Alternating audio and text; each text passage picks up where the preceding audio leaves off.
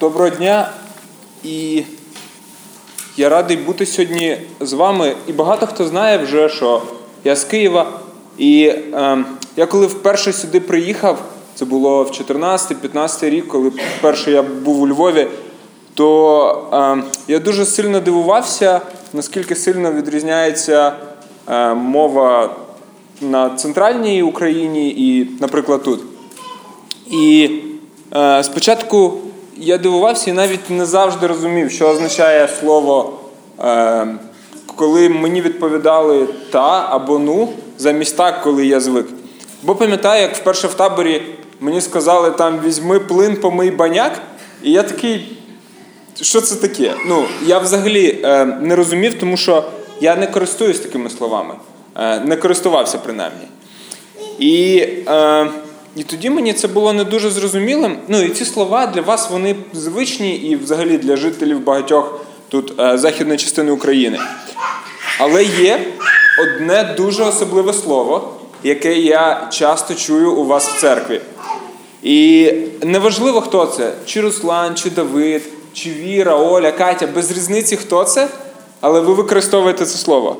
Е, скажіть, ви спробуйте здогадатися, що це за слово? Кава. Гарна спроба. Ем, Руслан може, ну, хтось інший може. Згадайте, ну, як ви думаєте, е, яке слово ну, церква частіше всього використовує? Ваша церква. Я ні одну церкву, ну я знаю багато церков, але саме в вашій церкві це слово я найчастіше чую. Окей. Е, Я ну, я насправді сподівався, що ви догадаєтесь, і це слово тішитися. То що я ні в одній церкві не чув, щоб так часто використовували це слово. І наша тема сьогодні це утішення, особливий дар від Бога. І що взагалі з ним робити? Давайте відкриємо друге послання до коринтян е, з 3 по 11 вірш.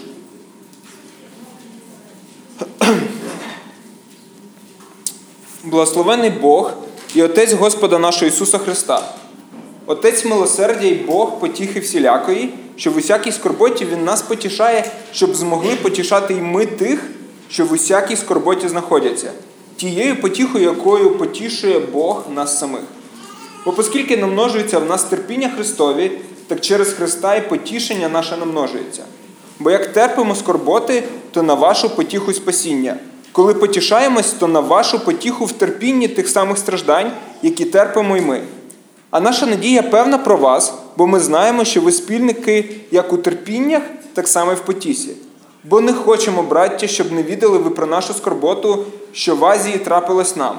Бо над мірою над силу були ми обтяжені, так що не надіялись навіть жити. Та самі в собі ми мали присуд на смерть, щоб нам не покладати надії на себе, а на Бога що воскрешує мертвих, що від смерті нас такої нас визволив і визволяє, і на нього й покладаємося, що ще й визволить Він, як поможете разом і ви молитвою за нас, щоб за дар ласки, що нам виявлений багатьма, багато хто дяку складали за нас. Е,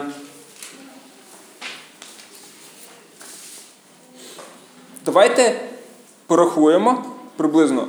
Підніміть руки, хто зараз дивився в Біблію. Е, я зрозумів, так, да, не дуже багато окей.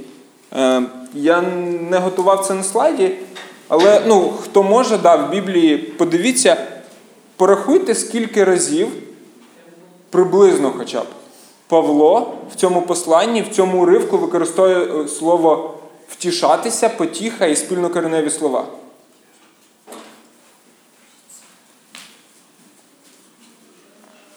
Хоча б Приблизно, хто скільки нарахує? Цікаво просто. Чи у нас Біблія однакові?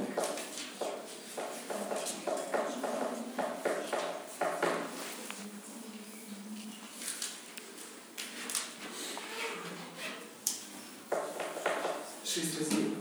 Шість разів. Хто більше?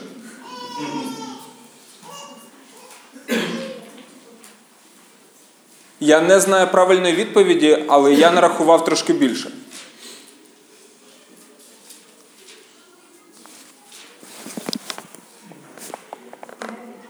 Дев'ять. Класно. Що? Продано? Е, окей. Ем, як вас звати? А, це ви, Максим, да, сказали, що 9? Окей. Я нарахував 10, ну, але 9 то дуже близько. Хорошо. Е, Скажіть, для апостола Павла це слово, воно дуже важливе. Якщо він в такому невеличкому уривку, він аж 9 чи 10 разів використовує це слово. Скажіть, що для вас, хто тут зараз сидить, е, означає тішення? Я не знаю, просто культуру вашої церкви, ну, але коли в моїй церкві задають питання до залу, то зал відповідає. Ну і мені хотілося б, щоб ви відповідали, щоб я не просто говорив сам собою, сам собі питання задавав і сам на них відповідав. Е, Скажіть, що для когось з вас, хто хоче, що означає втішатися, тішитися? Те, що важливе слово, ну, ви його використовуєте багато хто. І що для вас це означає?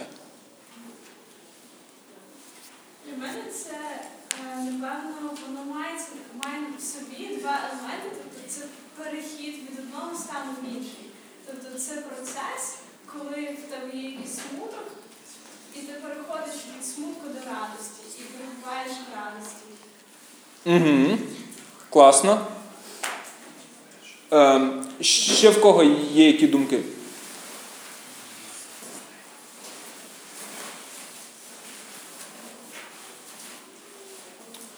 Окей. Е, Частково ну, Оля відповіла на наступний момент, але можливо в когось зараз з'явиться відповідь. Наступне питання. Чим втішатися, тішитися відрізняється від радіти? І чи є взагалі якась різниця?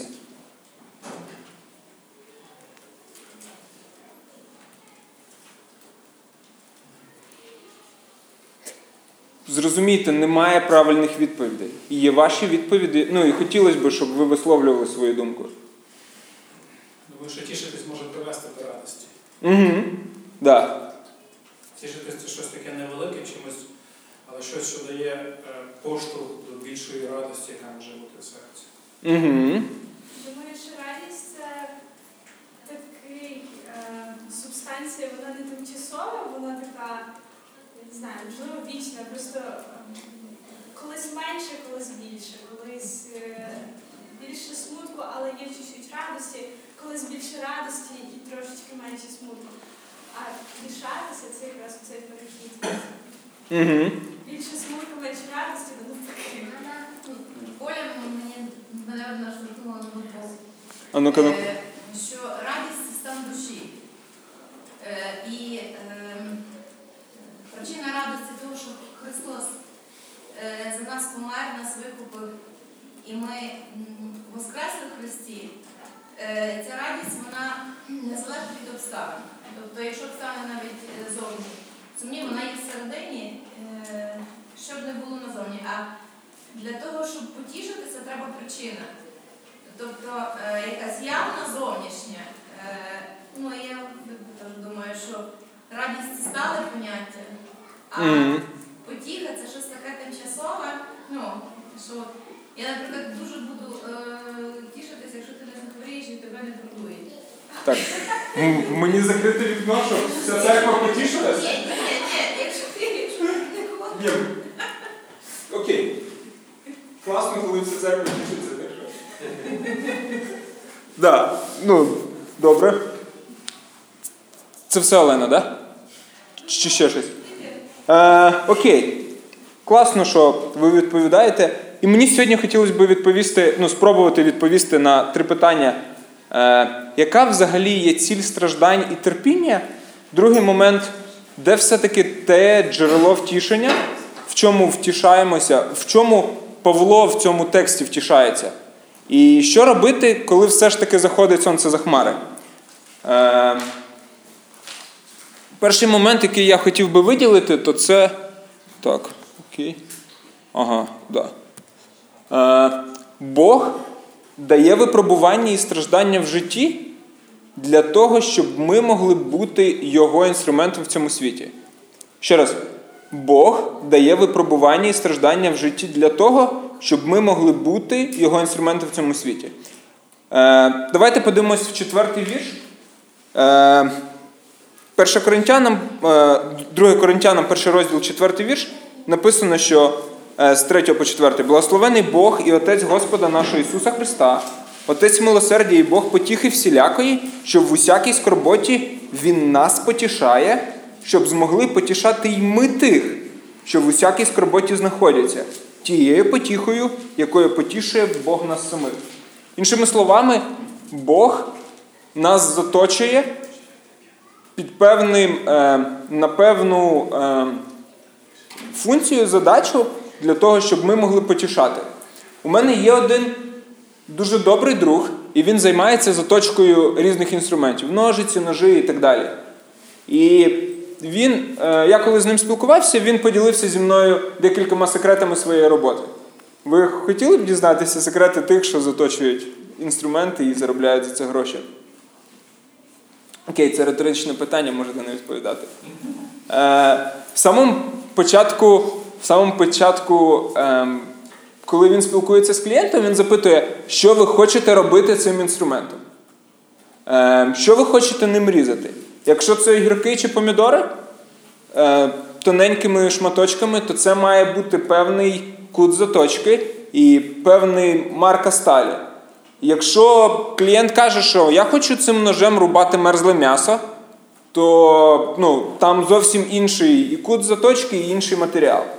І якщо ніж, який призначений для мерзлого м'яса, він не може різати тоненькі шматочки помідорів, ну це не означає, що він поганий.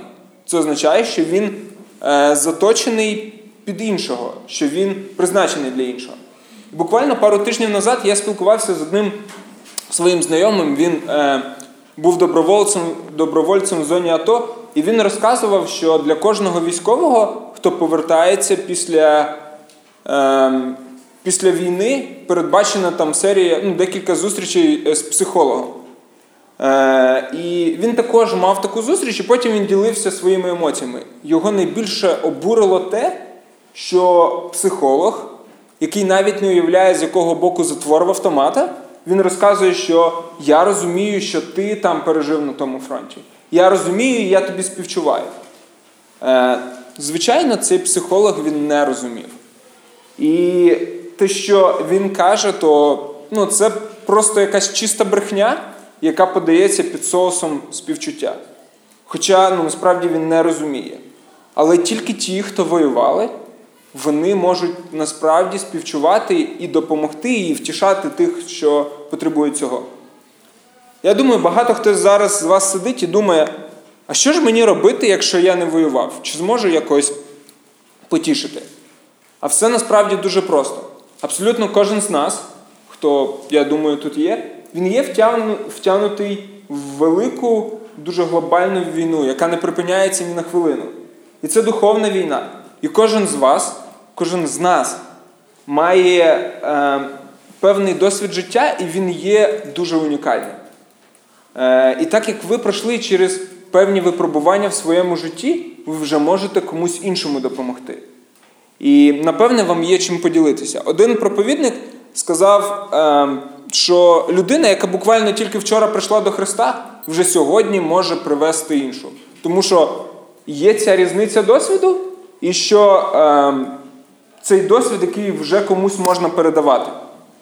І так само, як ви проходили, кожен з вас, я думаю, проходив через різні ситуації, в яких Бог вас втішав, то ви можете цим це втішення передати тому, хто потребує цього. Е, Наступний момент, який я виділив, що Бог допускає скорботи в житті, щоб ми не покладали надії на самих себе. Е, В 9, там, 8 9 вірш ми читаємо, а, 9 10. Та саме в собі ми мали присуд на смерть, щоб нам не покладати надії на себе, а на Бога, що воскрешує мертвих що від смерті такої нас визволив і визволяє, і на нього покладаємося, і ще й визволить Він. Е, не покладати надії на самих себе. Це є дуже важливий момент. І часто, коли в житті все дуже класно, то дуже просто сказати: О, Я такий молодець, це все я досяг завдяки своїй, своїм здібностям, своїм роботі і так далі. Як часто можна чути від інших, я не знаю, як часто ви це чули, але я часто це чув. Це все, що я маю, я досягнув завдяки своїх сил. Мені абсолютно ніхто не допомагав. Це я маю завдяки тільки тому, що я такий цілеспрямований і так далі. І е, в Євангелії від Луки описана дуже дуже цікава історія. Там описана історія про одного чоловіка, який був дуже успішним бізнесменом. Він знав, що потрібно інвестувати свої кошти. Він знав, яку сировину треба купувати. Ну і насправді він був класним менеджером. Е, І в результаті цього всього він зібрав дуже великий врожай. І цей врожай був настільки великий, що ті сховища, які в нього були, вони не вміщали. І він вирішив, що я їх зламаю і побудую ще більші сховища. І... Але ця історія дуже печально закінчується. Цю історію розказував Христос, і написано, що е, ну, він не зміг порадіти своїм тим новим е, будівлям, сховищам і так далі, тому що в цю ж саму ніч, коли він це думав, його, його вбили. І яка проблема була в цього чоловіка? Проблема була не в тому, що він був успішним бізнесменом, а проблема була в тому, що він абсолютно не враховував свої плани, плани Бога. І апостол Яків каже до нас: ну а тепер ви, що говорите сьогодні чи завтра, ми підемо у те чи те місто і рік проживемо, будемо торгувати, заробляти. Ви, які не відаєте, що трапиться завтра. Е, угу. Яке ваше життя? Бо це пара, що на хвильку з'являється, а потім зникає. Замість того, щоб вам говорити, як схоче Господь, та будемо живі, то зробимо це або те. Складні ситуації в нашому житті вони мають благодать в тому, що вони знову і знову нас повертають до того, що не ми є Боги. Над нами є Господь, і ми належимо Йому. Він хазяїн, і Він керує цим світом. І саме під час випробувань, під час складних ситуацій, Господь говорить і показує, що слави своєї я не дам нікому. І в цей момент, коли руйнується якась частина світу, е, проходить розуміння все-таки, на що ми надіємось, на що ми впливаємо і чому ми поклоняємо. Е, так, наступний момент. Там погано видно. Е, де все ж таки знаходиться це омріяне джерело втішення, про яке тут Павло пише? У нього складні обставини. Його там вбивали, його, ну, не вбивали, він там і на кораблі тонув, і е, його били камнями, і палками били, чим його тільки не били. І, А він каже, що Бог втішає, Бог потішає, щоб ми могли потішати інших. І е, в п'ятому вірші написано, що оскільки намножується в нас терпіння Христові, так через Христа й потішення наше намножується. Е, один автор Ллойд Джонс, е, він сказав дуже цікаву фразу. Там не видно картинки, але написано, що ніщо не дає мені більшого втішення, ніж думка, що я в Божих руках. Чи це втішає? Мене це втішає. І цього автора це також втіш, втішає, бо він каже про це. Е, Павло пише е, в цьому тексті, те, що терпіння через Христа воно дає втішення, воно дає якесь полегшення. Але терпіння саме по собі воно не має якогось такого серйозного змісту е, без Христа.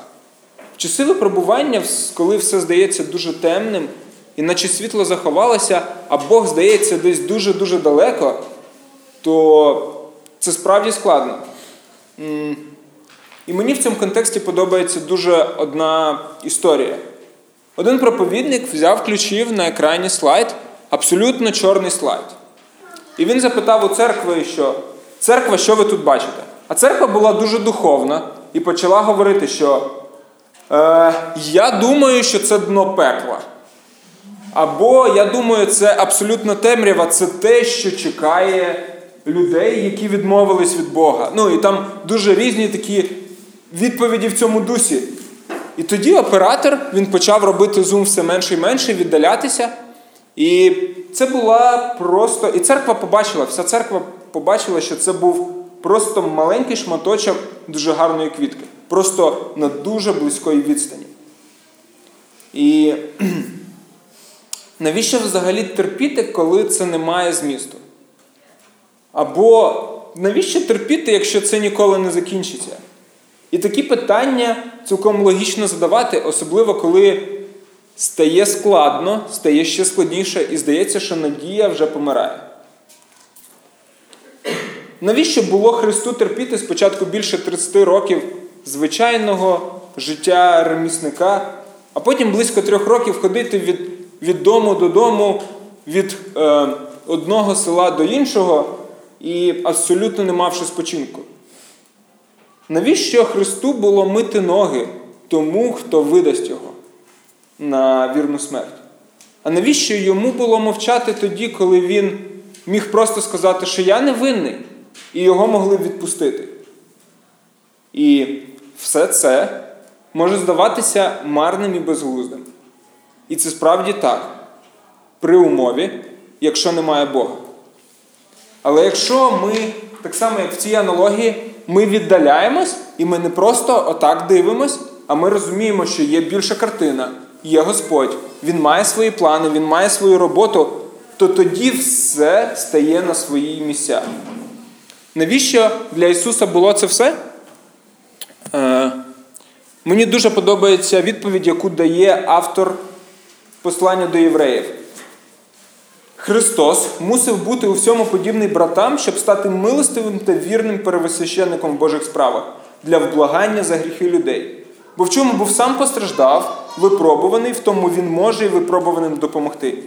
Бо в чому він був сам постраждав, випробуваний, в тому він може і випробуваним допомогти.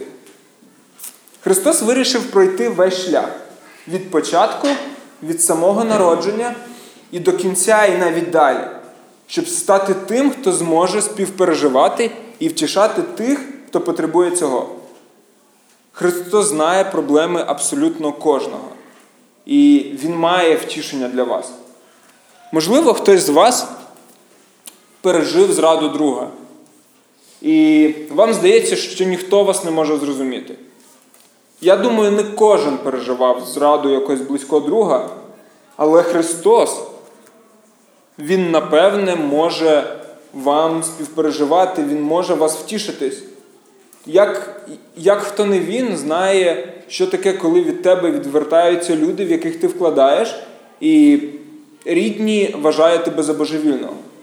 А можливо, хтось зараз або колись в майбутньому буде переживати про смерть близької людини. І Ісус, Він, напевне, знає, що це таке. Він знає, Він плакав, коли дізнався, коли е, помер Лазар. І він знає, він зміг втішити Марію, Марту, він зможе втішити і вас. А може хтось з вас пригнічений тим, що ніхто не помічає вашу роботу. Ви робите, робите, багато робите, але ніхто не помічає. І ніхто не скаже вам навіть дякую. Згадайте Христа і десяти прокажених. Скільки повернулося сказати дякую? Один. Як вам такий відсоток? Що просто один повертається. І автор послання до євреїв там в 12 вірші каже класну річ. Тож ми, мавши навколо себе велику таку хмару свідків, скиньмо всякий тягар та гріх, що оплутує нас, і біжимо з терпеливістю до боротьби, яка перед нами, дивлячись на Ісуса, на начальника і виконавця віри, що замість радості, яка була перед Ним, перетерпів Христа, не звертавши уваги на сором, і сів по правиці престолу Божого. Тож подумайте про того, хто перетерпів такий перекір проти себе від грішний, щоб ви не знемоглися і не впали на душах своїх. Автор послання до євреїв він пропонує нам дивитися на Христа, дивитися на те, що у Христа все було класно. Попереду, як тут сказано, що ем, радість, яка перед ним вічність була. Він вирішив спускатися на землю, він вирішив е, стати одним із нас. І Христос прийшов, не тільки Він прийшов в цей світ і став як кожен із нас. Він прожив життя, він прожив повноцінне життя. Він знав усі складнощі, які можуть бути. Це, можливо, і якісь матеріальні складнощі були, і зі здоров'ям. Я не знаю. Е, і як кульмінація цього всього, він помер на Христі. Але він не просто помер. Він воскрес, щоб допомагати нам йти його шляхом. Він пройшов далі кожного з нас. Він пройшов попереду, і він є спеціаліст в духовних питаннях. Ми можемо йому довіряти. Він є виконавець, як написано, і начальник віри. І він точно вас розуміє, тільки прийдіть до нього, прийдіть в молитві. І наступний момент я хотів би дати кілька практичних е, практичних порад, не знаю, е, що робити, коли в житті заходить сонце. Не завжди, я думаю, кожен з вас погодиться, те, що не завжди в житті світить сонечко, співають пташки. Буває, воно заходить. Буває навіть дощі крапе. Е, І буває сезон літа, коли реально все класно і здається, все йде як по маслу. Але буває моменти, коли люта зима, і що здається, що все навколо просто руйнується. І мудрість в тому, щоб бути готовим до цієї зими. І пару моментів, як можна бути готовим. Е, перше, що я виділив, то не лінуйтесь і запитуйте, ой, записуйте про радісні і про складні моменти свого життя. Це просто. Але не багато хто це робить. Насправді не багато хто. І ці записи, вони в свій час можуть стати їжею, яка підкріпить вашу душу. Е, Давид пише, що я згадую дні стародавні над усіми твоїми чинами, роздумую, говорю про діла твоїх рук. Він згадує дні стародавні. Він згадує те, що в нього раніше було. І я можу розказати один момент свідоцтво, яке було в моєму житті. Е, якийсь час вже ходив з Христом, і в якийсь момент ну, не було можливості там ні молитися, ні Біблію читати, і е, і, і особливо потім і бажання зникло. І я прийшов там таку в кімнатку, ми орендували нашою церквою. І я став, я хочу молитися, але не молиться. Я хочу читати Біблію, і читати Біблію також не хочеться. Я не знаю, хто з вас переживав такі моменти, коли ти молишся і здається, що молитви просто від стелі відлітають. А читаєш Біблію, ну просто букви, просто слова і все. І мені стало страшно в цей момент. Реально стало страшно, я не знав, що робити. І я молитися не виходить, Біблію читати не виходить. І в мене з собою просто був тоненький зошит. В тому зошиті я записував просто якісь свої думки, переживання, записував е, якісь моменти, коли Господь відповідав на мої молитви і так далі. І я беру цей зошит, думаю, ну, щось треба робити. Беру, відкриваю зошит, і Господь починає нагадувати через ці записи, що колись там він через одну, через одну річ провів. Потім він відповів так на молитву. І тоді в моєму серці з'явилась вдячність Господу, а після вдячності з'явилось е, ще глибше розуміння своєї гріховності як результат покаяння. Це був момент відновлення, один із моментів відновлення моїх стосунків з Богом. То що це насправді дуже важливо. Е, Так, наступний момент, що просіть Бога вказати Його обітниці і тримайтесь їх. Е, Давид сьогодні говорив про обітниці Божого Слова. Е, Мені дуже подобається один вірш, що числах 23.19 написано, що Бог не чоловік, щоб неправду казати. І він не син людський, щоб йому жалкувати, чи ж він був сказав і не зробить, чи ж він говорив та не виконає. Е, минулий раз, коли я у вас проповідував, то я також говорив про обітниці. Е, І ну, Христу точно можна довіряти. Господь вчора, сьогодні і повік Він той самий. І Його слова вірні. Скажіть, е, можливо, просто одна, дві, три, п'ять, хто скільки хоче обітниць, що для вас є важливим, що Господь обіцяв і Він зробив. І як це в вашому житті працює?